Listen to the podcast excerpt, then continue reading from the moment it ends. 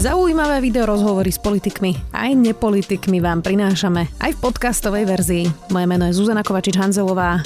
Vítajte pri relácii Rozhovory ZKH v audioverzii. Denník SME, rovnako ako Slovenská republika, oslavuje 30 rokov, za sebou má turbulentné útoky Vladimíra Mečera, nečakanú smrť šéf-redaktora Ježika, nepriateľský vstup Penty a jej odchod a vraždu novinára Jana Kuciaka a jeho snúbenice Martiny Kušnírovej o denníku SME, spoločnosti, novinároch, s vydavateľom a zakladateľom denníka SME, Alexejom Fulmekom. Vítajte. Dobrý deň. 30 rokov, tak to už je taký zrelý vek, že človek vie, čo chce v 30 tak to ja neviem, ja som mal 30 dávno, čiže ja som vedel v 26, čo som chcel. Ako už v 18 som vedel, čo som chcel, takže myslím, že 30 je akože dostatočný vek na to, aby človek vedel, čo v živote chce. Aj Slovensko oslavilo 30 rokov, tak v podstate sme, aj Slovenská republika majú spoločnú cestu a, a tak spoločne sa trápia niekedy pri tej demokracii. Trocha to vyzerá, že Slovensko dokola robí tie isté chyby pri nejakých tých alfasamcoch, alfalídroch, keď to tak nazvem. Najprv teda Vladimír Mečer, Robert Fico, Igor Matovič. Tak nevieme... Matovič je alfalíder? Nie je? Podľa mňa v žiadnom prípade. No, chcem sa spýtať, či sa... Mečer bol alfalíder, ale... Či sa nevieme poučiť vlastne z vlastných chýb, že či toto je ten príbeh 30 rokov? Denníka sme neviem, lebo teda snažíme sa poučiť z vlastných chyb, lebo urobili sme chyby. A čo sa týka Slovenska, tak na to sa veľmi ťažko odpovedá, lebo tým, že my žijeme v také ako keby intelektuál liberálnej bubline, tak v zásade akože nie veľmi poznáme názory ľudí, ktorí sú mimo tej bubliny. Čiže neviem, že či to je vlastne nejaká a genetická chyba, ktorá vlastne ako keby sa opakuje. Ako teraz nemyslím, že genetická by som nevyznil nejak eugenicky, ale myslím ako, ako metaforu. Hej? Čiže jednoducho, že či to je niečo, čo proste ako je zaciklené, a, alebo či je to prírodzený vývoj. Ale skôr by som povedal, že je to prírodzený vývoj. Tako. Vy ste v roku 2019 dostali vyznamenanie od prezidenta Andreja Kisku, Rad Ľudovita Štúra prvej triedy za mimoriadne zásluhy o rozvoj demokracie, o budovanie demokratickej spoločnosti a o rozvoj vydavateľskej činnosti. Tak ako je na tom vlastne to budovanie demokracie na Slovensku? Akože som dostal aj za budovanie demokracie, uh-huh. to je citát? Uh-huh. Tak tak potom dobre, keď som dostal vyznamenanie, tak jednoznačne. Neviem, tak ako demokracia funguje, však ako veď chodíme k voľbám ako a slobodne si vyberáme. Čiže keď si slobodne vyberáme, tak je to v poriadku. To, že znovu hovorím, tejto našej ako liberálno intelektuálnej bubline sa nepáči, ako boli ostatná časť, alebo nejaká väčšia časť Slovenska, tak to je náš problém. Asi nevieme komunikovať dostatočne zrozumiteľne obsahy, ktoré si myslíme, že sú dôležité, alebo respektíve nie sú tak dôležité pre ľudí, a ktorí žijú bežné životy. Ste spomenuli tú intelektuálnu liberálnu bublinu už druhýkrát. Mm-hmm. Trápi vás to nejako, že teda máte pocit, ak som to správne pochopila, že sme uzatvorení do intelektuálnej liberálnej bubliny? Nie, nie, netrápi ma to. Ja som nie úplne v poriadku sa necítim. A netrápi ma ani to, že ľudia volia inak, ako si myslím, že by teda som volil ja. Takže proste považujem to za taký akože prirodzený vývoj života v strednej Európe na území, ktoré sa volá Slovenská republika. Budem dnes viackrát e, citovať z vašej knižky, ktorú ste napísali, myslím, že pri 25. výročí, a to sa volá Bol som dlho v sme. Tam ste napísali, Vladimír Mečiar za sebou nechal zdevastovanú spoločnosť. Mm-hmm. Kto všetko zanechal za sebou tú zdevastovanú spoločnosť? A pýtam sa aj v kontexte toho, že napríklad Marian Leško mm, dnes komentuje, že napríklad Igor Matovič sa už škodami na demokracii podľa neho zaradil k Ficovi a k Mečiarovi. Tak toto ja neviem posúdiť, že či sa zaradil alebo nezaradil škodami k Ficovi k Mečiarovi, ale Mečiar rozhodne áno, lebo v zásade akože Eh, počas teda toho obdobia Mečerovho vládnutia naozaj sa tá spoločnosť mafianizovala. Teraz nehovorím o vlastne ako keby takých eh, ľudí akože v bielých rukavičkách, ktorí akoby krádnu, alebo tak, ktorí, ktorí berú provízie, ale hovorím o reálnej mafii, ktorá zabíjala, veď v roku 95 naozaj na Slovensku bolo vyše 300 bombových a ozbrojených útokov, ktoré väčšinou boli pripisované mafii. To znamená, mafia veľmi silnela a prelínala sa vlastne ako so štátnymi orgánmi a veľmi to vyzeralo tak, že tá spoločnosť smeruje modelu, ktorý neskôr fungoval alebo funguje v Rusku. To znamená, že model, ktorý vlastne prepája alebo respektíve nakoniec likviduje tú, tú tú primitívnu mafiu a vlastne ovládne ju cez štátne orgány. To znamená, myslím si, že tam tie škody boli ako najväčšie. Potom, potom sa mi zdá, že ten vývoj bol predsa len akože o čosi lepší a ne, nemám teda ja ten pocit, že Matovič by bol, by bol až tak strašne deštruktívny ako Mečiar, lebo tam proste sa diali systémové zmeny. A u tohoto človeka to skôr považujem za takú nezrelosť. Hm. Keď už sme pri tom Vladimírom Mečerovi, tak e, denník sme zohral e, v 90. rokoch naozaj dôležitú úlohu, keď sme tu nemali verejnoprávne médiá, inak nemáme ich teda veľmi silné dodnes, ale mm. vtedy to naozaj bola slúžka moci. Tak keď sa dnes pozeráte na to, že Vladimír Mečiar išiel na oslavy 30. výročia Slovenskej republiky, že chodí do všetkých dezinfovebov a pasuje sa sám za otca národa Slovenskej republiky, ako sa vám na to pozerá? Tak treba mu zagratulovať, že áno. Že proste ako keď ho to teší a keď dostáva tú príležitosť, každý má právo na kus svojho šťastia, takže proste akože pokojne. Ako nechcem to nejakým spôsobom bagatelizovať, ale v zásade je to dnes bezvýznamná persona, či sa on zapíše alebo nezapíše do dejín ako zakladateľ Slovenskej republiky, asi áno, lebo tak logicky bol pritom. A myslím si ale, že sa zapíše aj do dejín e, spôsobom vládnutia, ktorý teda nebol rozhodne akoby brilantne demokratický. Pýtam sa aj preto, že prezidentka Čaputová teraz v januári opäť rozdávala ako prezidentka vyznamenania a teda napravila tú krivdu, ktorú Vladimír Mečer urobil na Michalovi Kováčovi, prezidentovi, ktorému zobral teda všetky vyznamenania. A v prvom rade sedel prezident ex-prezident Ivan Gašparovič, ktorý v tom čase bol predseda parlamentu, riadil aj noc dlhých nožov a podielal sa na mečiarizme a na deštrukcii štátu, na tej devastácii e, spoločnosti, o ktorej ste hovorili. Že či sme sa vlastne vysporiadali s touto, e, s touto periódou, s týmto obdobím v krajine? Netuším. Netuším, ja dokonca akože ani nemoralizujem týmto spôsobom. To znamená, že pokiaľ tam sedel Gašparovič, mne nevadí. Dokonca keď ho stretnem na futbal, to neprekáže.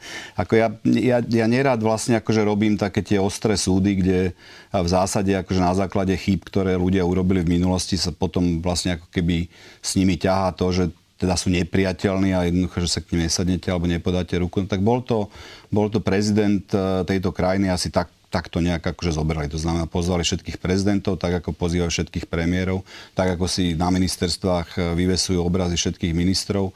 Proste patrí to k nejakej takej štábnej kultúre, ako keby tejto, tejto politickej reprezentácie tejto krajiny. Čiže, čiže nejakým spôsobom by som z toho ja nevyvodzoval nejaké ďaleko siahle závery, ale možno preto nie som novinár a som riaditeľ vydavateľstva. Poďme teda k tým novinárom. Um, robíme chyby aj my, aj my v denníku sme. Často, najmä v poslednej dobe, aspoň ja, teda je to môj hodnotiaci úsudok, dehumanizujeme politikov, hrubou slovník aj našich komentátorov. Uh, Peter Šuc nazval neočkovaných ľudí dobytkom. Mm-hmm. Peter Tkačenko volal dlhé roky Igora Matoviča bambus. Mm-hmm. Nie je to tak, že s tou klesajúcou úrovňou politiky sme sa vlastne trochu spustili aj my? Znovu by som nerad moralizoval, lebo ja si myslím, že eh, komentátorom toto prípada ako vtipné. To znamená, že ja si myslím, že to je vlastne ako keby istý typ humoru. Vám to príde vtipné? A nepríde mi to až tak vtipné, ale zase akože nepríde mi to ani nejakým spôsobom akože odsúdenia hodné. To znamená, že samozrejme, že verbálny prejav je veľmi dôležitý, ale ja sám v súkromí používam eh, vulgarizmy, najmä teda pokiaľ ide o nejaké konflikty a kto sa má postarať o dceru a podobne.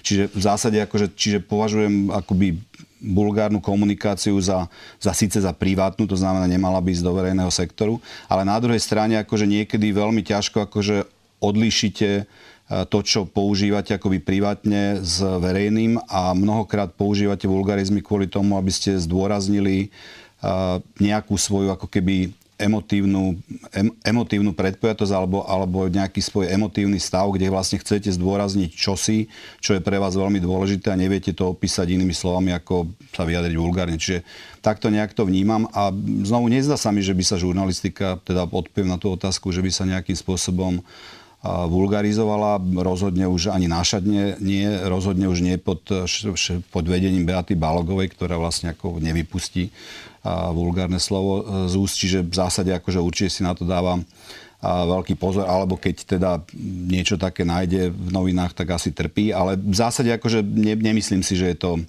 že, že je to nejaká akoby všeobecná vulgarizácia. Tak ktoré chyby vás vyrušujú na nás, novinároch, v denníku SME? Teraz už žiadne. Teraz už žiadne. Ale nie, akože vyrušuje ma, vyrušuje ma to, že pokiaľ ako všeobecne ma vyrušuje to, že pokiaľ niekto sa stane uh, vlastne akože človekom, ktorý je na druhej strane akoby barikády, to znamená považujeme ho za človeka, ktorý sa nesprával dostatočne morálne, alebo, alebo kradol, alebo proste ako bral úplatky, alebo čokoľvek, proste čo si predstavíme, alebo je xenofóbny alebo sa správa ako keby nedostatočne tolerantne k menšinám. To znamená, prekáža mi to, že vo chvíli, kedy vlastne ako keby tento človek sa stane terčom, tak nie vždy má akoby dostatočný priestor na obhajobu svojich názorov. Samozrejme, že veľakrát tí ľudia nie sú schopní artikulovať presne vlastne akože prečo toto u nich vzniká. Napríklad aj to sa človek teoreticky, akože keď má seba reflexiu, by sa mal zamýšľať aj nad tým, že prečo je skorumpovateľný a či to nie je akože chyba v jeho softveri. A to znamená, že faktom zostáva, že mnohokrát môže byť, môže byť dôvodom, že nie sú schopní vlastne akože vyargumentovať, vyargumentovať svoje postoje.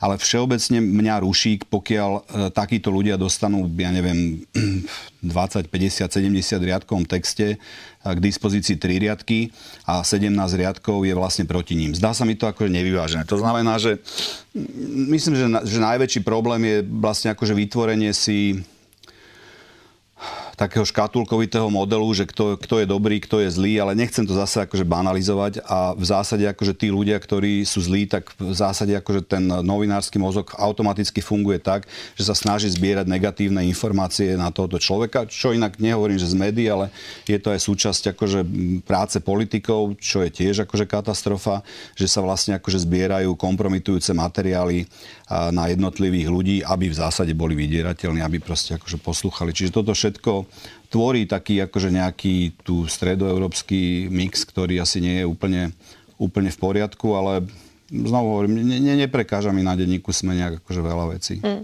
Denníku SME odišla celá jedna generácia novinárov, ktorých e, vlastne SME vychovávalo a majú 40 plus, všetci odišli mm. do denníka N po vstupe Penty do vydavateľstva Petit Press. Dlho z môjho pohľadu bolo cítiť v oboch redakciách tá hlboká rana e, z toho odchodu a rozdelenia. Niektorí si ju nesú dodnes, hoci je to už 8 rok. Mm-hmm. Vy tú ranu ešte máte?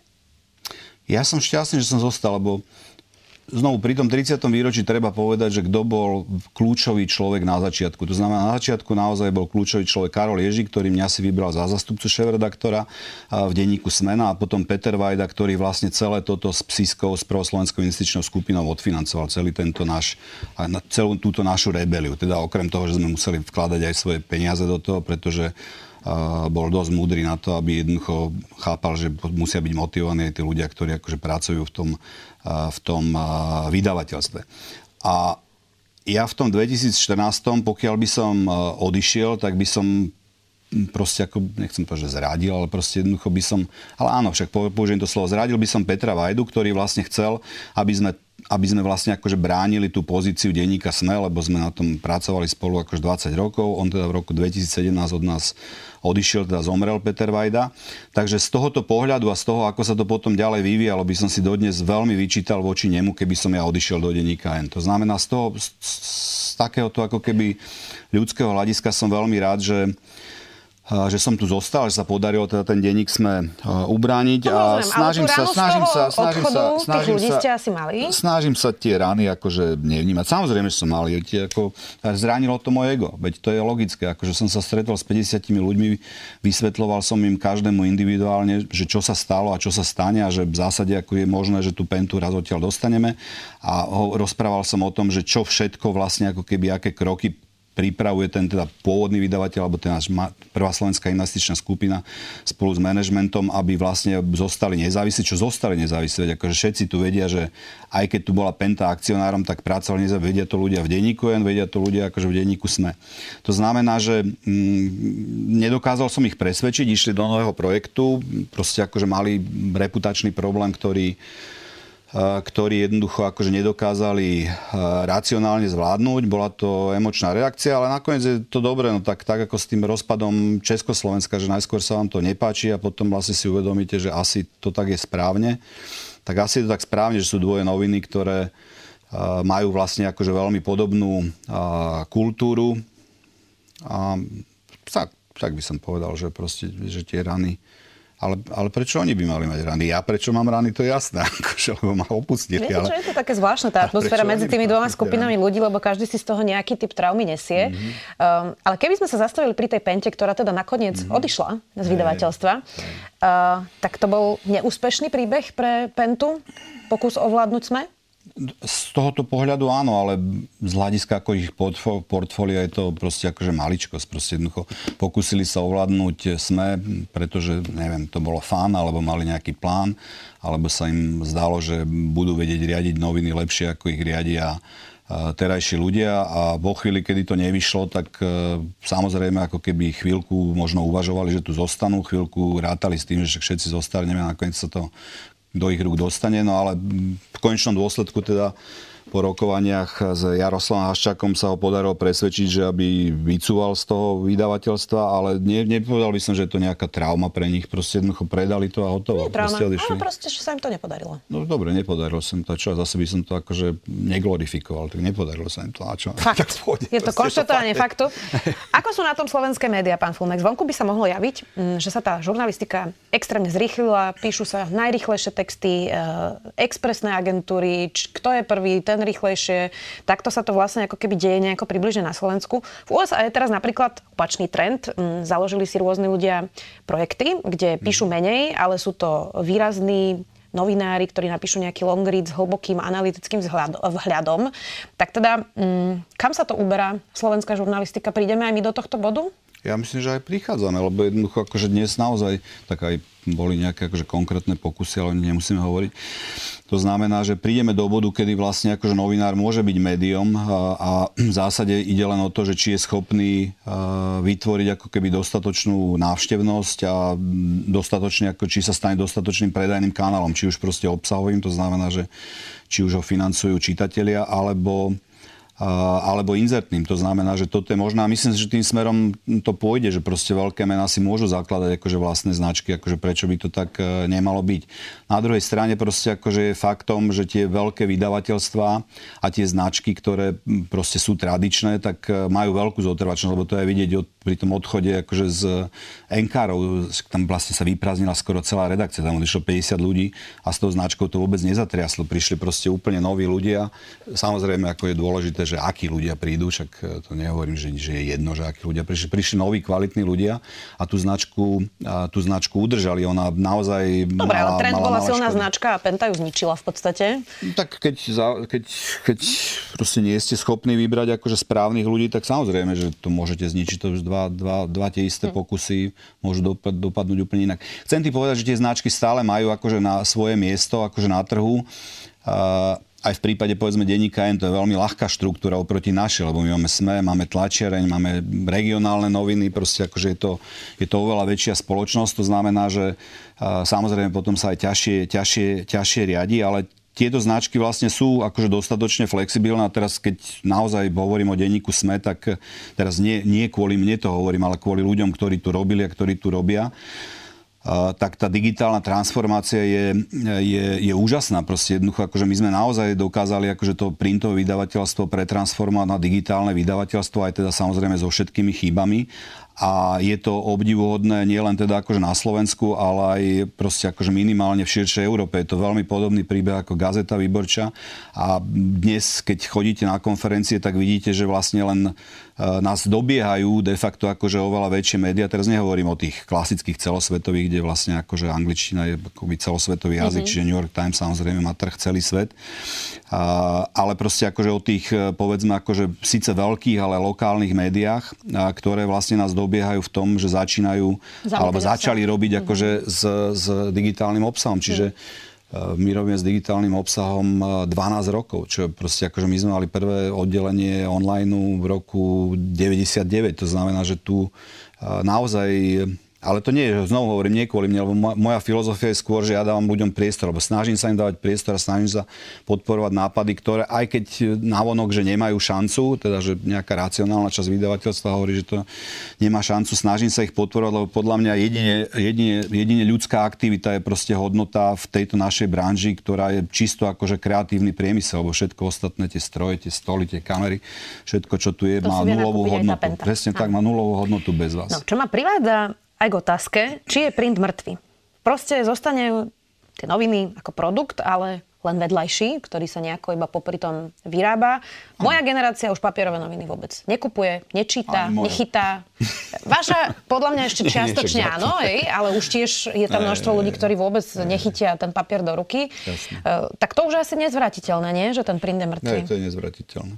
Akože on plus minus ubúda každý rok 10%. Potom vlastne sa deje to, že vám skáče cena papiera, alebo tým, že e, vlastne ako keby papierne na to reagujú a prerábajú svoje linky na obalovú techniku. To znamená, že vyrábajú obaly alebo kartóny. E, čiže zmenšuje sa vlastne akože ten podiel novinového papiera, čím vlastne rastie jeho cena, čím to zase vlastne vytvára tlak na cenu toho produktu. To znamená, zvyšujete cenu a tým urychlujete akože pád toho printu.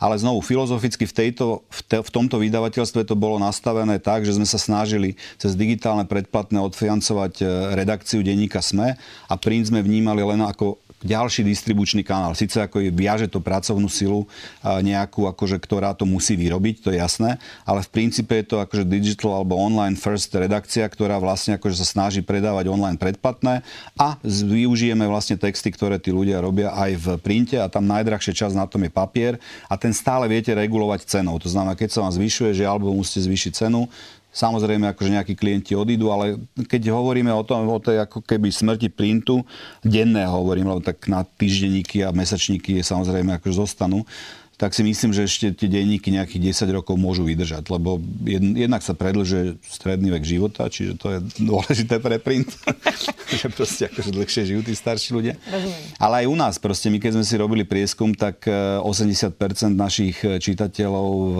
predplatnom je, má viac ako 55 rokov, čiže čiže áno, akože starnú tí ľudia, ale stále ten papier je dôležitý. Hoci inak nechápem, lebo ten produkt je fajn. Akože printový produkt je veľmi príjemná vec, má začiatok, koniec. Je, ale kde si to človek má kúpiť? Ja si to, to nemám nie, kde kúpiť. Nie, to, no jasné, ste stánky, lebo chodíte Pešo chodíte či pešo. autom? No tak tí, čo chodia autom, vôbec nemajú šancu, tí, čo chodia pešo, majú šancu, ale tiež akože stánky sa zatvárajú. Ale je to vlastne akože taký menej stresujúci produkt ako online, lebo vy budete veľmi taká vystresovaná generácia. Proste budete... No a vidíte, nahrali ste mi na ďalšiu otázku. Eh, chcem sa vás spýtať, že či sú dnešní novinári iní. A pýtam sa aj v kontexte toho, že vy ste vlastne zažili veľmi veľa generácií novinárov od Milana Šimečku, Mariana Leška, Juraja Hrabka, Roba Kotiana až po uh, dnešných... Petra Tota, nakoniec, Petra Tota, presne, až po po dnešných mladých novinárov, ktorí robia vo vašej redakcii. Zmenili sa novinári? Sú dnešní novinári iní?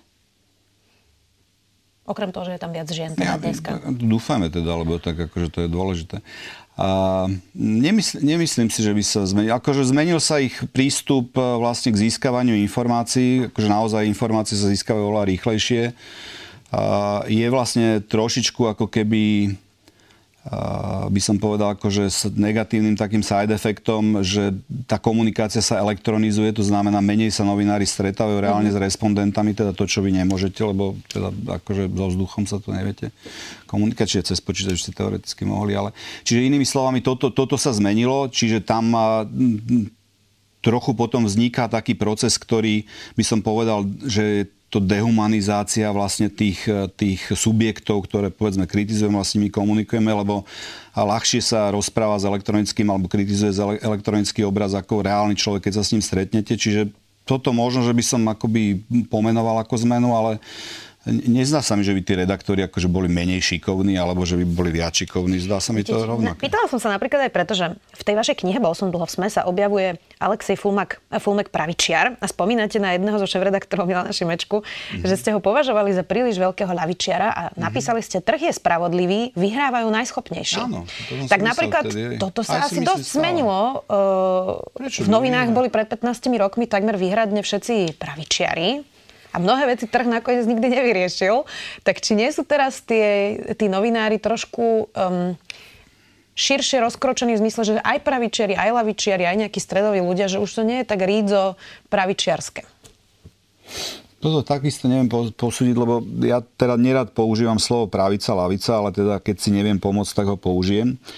A, ale to, že trh všetko vyrieši, tým som mal na mysli, že pokiaľ je in, pokiaľ sa involvuje štát minimálne do nejakých sektorov, alebo teda nie len štát, ale potom aj veľké finančné korporácie alebo veľkí investori ako, ako, je, ako je Penta. To znamená, že to nie je ich primárny biznis, lebo, lebo média nebol ich primárny biznis, pokiaľ sa neinvolvuje táto skupina ľudí, tak ten trh naozaj akoby vyhrávajú tí najlepší. To znamená, ja som veľakrát aj na poradách hovoril, že tak ako keď sme zanikli, niekto iný to bude robiť. Ale áno, jasné. Prečo Najdravejší možno, nie? Ja aj takto to myslíte. Mm-hmm. Tak mhm. istotne, že hej, no tak akože najdravejší a, a najlepší v zmysle toho, že nejakú službu si ľudia kupujú. To znamená, že tak ako keď hovoríme o korupcii štátu. Akože je strašné, že štát, akože, že, že, že sprevádzajú vlastne, musíte obslúžiť štát, obslužujú, obsluhujú privátne firmy. Je strašné, že to ako je, tam, je tam vnútri zaviaznutá korupcia, kde v zásade akože e, napriek verejným obstarávaniam stále proste akože dochádza k úniku peňazí. Ale na druhej strane, keby ste si predstavili, že to robia štátne firmy so štátnymi firmami, tak nie, že, že tie úniky, ale tá efektivita toho by bola taká, že ten štát by pracoval akože s tými prostriedkami, ktoré má oveľa horšie. Čiže inými slovami chcem povedať, že tá konkurencia, ktorá ako keby tu je, takisto akože na tom mediálnom trhu, a proste tá núti všetky zúčastnené subjekty správať sa akože čo najlepšie. Jednak akože k zamestnancom, jednak ako keby k trhovom prostrediu a nakoniec vlastne akože tí ľudia si kúpia produkty, ktoré považujú za dôležité keď my, sa myslím, keď my si myslíme, že Penta je nesprávny vlastník médií, ale vlastne NMH a nakoniec sa NMH darí, no tak potom asi nie sú nesprávny vlastník médií, lebo jednoducho tí ľudia im to nevadí, kupujú si to, tak e, nepovedal by som, že sú najzdravejší. Pozerajte sa na to tak pragmaticky, no, rozumiem. Pragmaticky, ale v strednodobom horizonte si myslím, že aj tak akože vyhrajú proste akože tí, ktorí naozaj v tom biznise proste pôsobia, je to pre nich akože primárna vec a majú najviac skúsenosti a sú schopní pritiahnuť akože najlepších ľudí, lebo všetko to, čo som povedal na začiatku, je o tých, o tých ľuďoch. Po roku 98 ste napísali v knihe aj toto. Doma mám štvoročnú dceru Miriam, ktorá nechce so mnou ostávať sama, keď manželka ide niekam von, lebo ma skoro vôbec nepozná. Mm. Som stále v práci a s Karolom Ježikom hovoríme takmer len o práci. Ešte aj v sobotu do poludnia chodíme spolu s Vladom Popelkom a Šaňom Balogom na Miletičovu, kde si na trhu dáme dve deci vína a v nedelu podvečer sa Karol zvyčajne zastaví pod našou bránou, či neskočíme na jedno pivo, sadneme si do niektorého z podnikov v centre mesta a opäť do nekonečna preberáme nápady, ako zlepšiť denník sme. Tak to sa asi tiež dnes posunulo v generácii, že ľudia vlastne nepovažujú za devízu, keď je niekto od rána do noci v práci, nie? Áno, a je to správne. Ako je to správne, absolútne. Lebo my sme sa zodrali, tak Karol podľa mňa zomrel na to, že Karol Ježik zomrel na to, že sa, sa, sa zodrel, zodrel, zodrel v práci. To znamená, áno, je to správne. Inak je zvláštne počúvať vlastný text akože v interpretácii niekoho iného. Zle ako, som to? Nie, nie, nie, znie to akože banálnejšie, než keď si to akože človek číta. Ako, to, je, to je celé proste. Akože, ale, ale to je v pohode. Čiže myslím si, že to je správne že má byť tá vyrovnanosť. Jednoducho akože ten balans medzi súkromím, lebo vlastne čo máme v živote. Teda pokiaľ, pokiaľ chceme akože vrkoholizmom nahradiť nejakú, nejaké absentujúce šťastie, ktoré nám chýba v privátnych životoch, tak samozrejme je to dobrá šanca, nech každý robí, čo, čo, čo, čo, čo mu sily stačia. Na druhej strane, pokiaľ ako keby chcete zažívať reálne šťastné okamihy, či už s rodinou, alebo v prírode, alebo kdekoľvek, alebo pri mori, proste jednoducho tak máte na to nárok a právo a myslím si, že je správne že najmä teda táto mladšia generácia začala uvedomovať, že hodnota života je obmedzená od e, bodu A, kedy sa stanú samostatnými, lebo však dovtedy teda rozhodujú čiastočne za nich rodičia, ako ktorí teda samozrejme do konca života, že ten život nemusia spotrebovať e, len, len prácou. Ale tá generácia tých 90 rokov bola taká. Proste jednoducho ako... No a vy máte teraz dceru, ktorá je malá a ste aspoň ja to tak vnímam, oveľa prítomnejší otec, ako vás pozorujem, lebo sa stretávame sem tam na nejakých akciách, kde ste vždy s malou dcerou. Tak asi vy ste to tiež nejako prehodnotili, nie? Áno, ja som to prehodnotil, ale tak ono to ide vlastne aj s vekom, tak ako nemôžete pracovať, pokiaľ nechcete akože zomrieť e, na stole, že dostanete infarkt, nemôžete pracovať celý život ako, ako, ako v šialenom tempe. Extrémne veľa ľudí sa oháňa odkazom Karola Ježika. Často aj ja počúvam od nejakých kritikov, ktorí mi chcú vynadať, pošlu mi nejaký e-mail, tak sa tam objavuje, že by sa Karol Ježik obracal v hrobe mm-hmm. a ako by sa dnes za nás hámbil. Čo by ste na to ľuďom povedali? Hambil by sa Karol nie, Ježik za sme? Nie, nie, nie. Akože poznám tieto maily, aj na niektoré teda odpovedám aj teda akože z Karolovej rodiny občas proste niečo takéto, takéto uh, záznie, ale určite by sa nehambil. Ako bol by iný šéf-redaktor, než bol, než bol Milan Šimečka, aj než Matus Kostolný. Uh, to, aj v tej knihe píšem ten príklad, že my sme sa stretli akože s Rezešom, to znamená Rezeš, keď nás pozval, sme sa s ním stretli a ten rozhovor bol priateľský, hoci teda bol na strane akože Mečiara, bol to privatizér a, a z dnešného pohľadu akože novinárskeho my sme povedali akože korupčník. A to znamená, že bol, že bol akože veľmi otvorený z tohoto pohľadu to možno trošku ako keby tým šéf-redaktorom chýbalo, akože taká otvorenosť, ale inak by určite akože sa za, no naopak bol by veľmi hrdý, že kam sme to vlastne dotiahli z takých malých novín. Potom je tu ešte jedna vec. Vy ste sa dávno, dávno stretli aj s Georgeom Sorosom ona sa stále o Sorošovi rozpráva, ako on robí prevraty, ako ovládal aj tie protesty za slušné Slovensko na Slovensku. E, tak zo dňa na deň z pentiackého denníka SME sa stalo Sorošové SME. Mm-hmm. E, už počas... Šorošov sluha povedal Robert Fico. Šorošov sluha.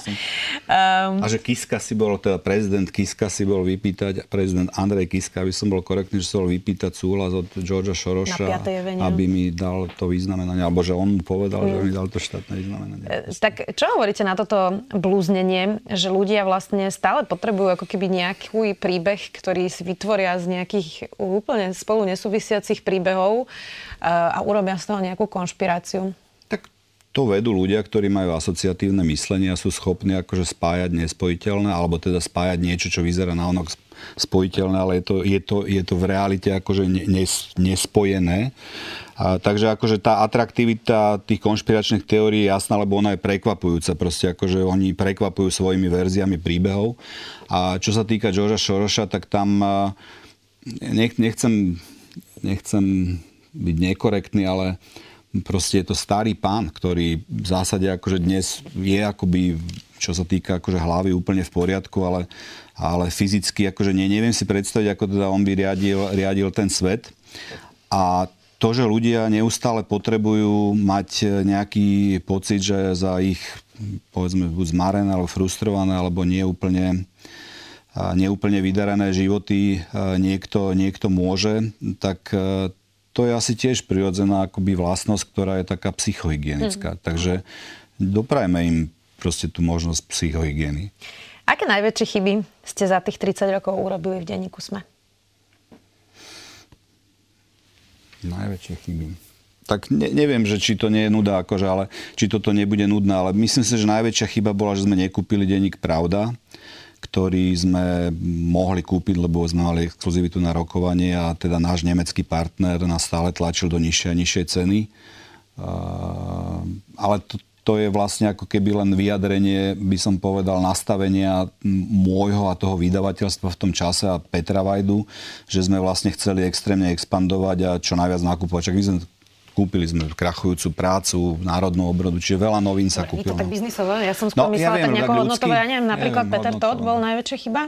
Ja to ja neviem, lebo ja som sa do redakcií veľmi neinvoloval. To znamená, že ja keď som u Petra zistil, že vlastne ako by žije nad pomery svojej mzdy, čo teda vaše mzdy poznám všetky a teda vidím, ako, ako tí ľudia žijú, tak eh, som vlastne na to upozorňoval Milana Šimečku, on nejakým spôsobom zdôvodnil to, odkiaľ má príjem. Milan ho vyradil z redakcie ako zamestnanca, čiže bol freelancer a potom, keď e, strátil voči nemu dôveru, tak ho e, vlastne vynechal, vynechal úplne, tak e, bolo to predovšetkým Petrové zlyhanie, že kam sa on dostal, alebo kam doviedol svoj život. Čiže nemyslím si, že to bola naša chyba, lebo tak Peter bol jeden investigatívny novinár, ktorý ktorý urobil veľa práce v prípade odhalovania súvislosti vraždy pána Remiaša, čiže jednoducho tam by som povedal, že necítim nejakú chybu. A čo sa týka čo sa týka hodnot, tak ja celý čas som mal, celý čas mňa prenasleduje taký pocit, že aby som niečo neurobil nesprávne, tak,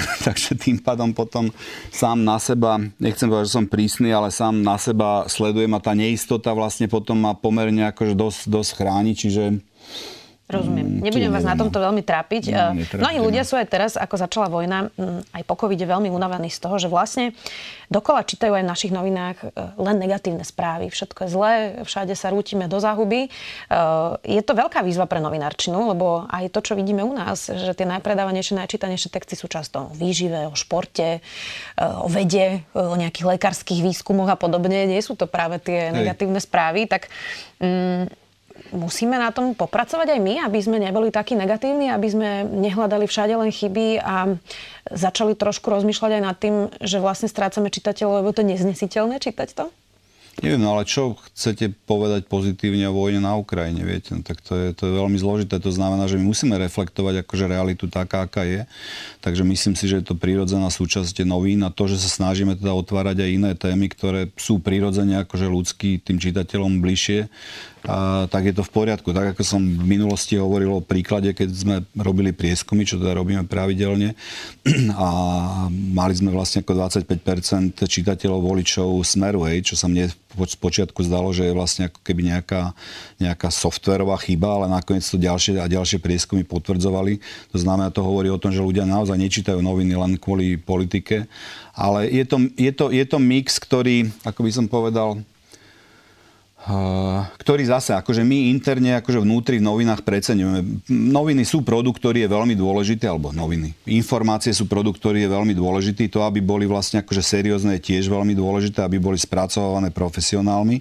Ale na druhej strane tí ľudia tomu venujú čas svojho života, možno 5 minút, možno 7 minút, možno 20 minút akože pri večerných správach. To znamená, my nie sme akože nejakou 100% súčasťou ich, ich životov a keď ich niečo otravujem, tak to nečítajú. Ale mm je to, je to znovu, je to proste normálna, normálny zdravý vývoj e, proste akože spoločnosti. Mám pre vás záverečnú otázku, pán Fulmek. Tak som z vás v poslednej dobe navnímala, možno nesprávne, neviem, povedzte, že síce ste nad vecou, máte taký nadhľad, e, presne aj pri tom mečerizme a všetkých veciach, ktorých sme sa tu dnes rozprávali, ale že tak trochu nejako smerujete k pesimizmu. Mm-hmm. Tak to chcem zakončiť tak pozitívne. Čo sa za 30 rokov na Slovensku naozaj dobre podarilo? Tak buďte rada, že som vám nezačal hovoriť o svojich zdravotných problémoch. akože aj to by sa mohol, aj to by som mohol podľahnúť. Takže čo sa, čo sa Čo sa naozaj dobre za 30 rokov na Slovensku podarilo? Nie, no tak akože máme, máme euro znovu pragmaticky, akože sme členom Európskej únie, jednoducho sú otvorené hranice, mladí ľudia môžu cestovať.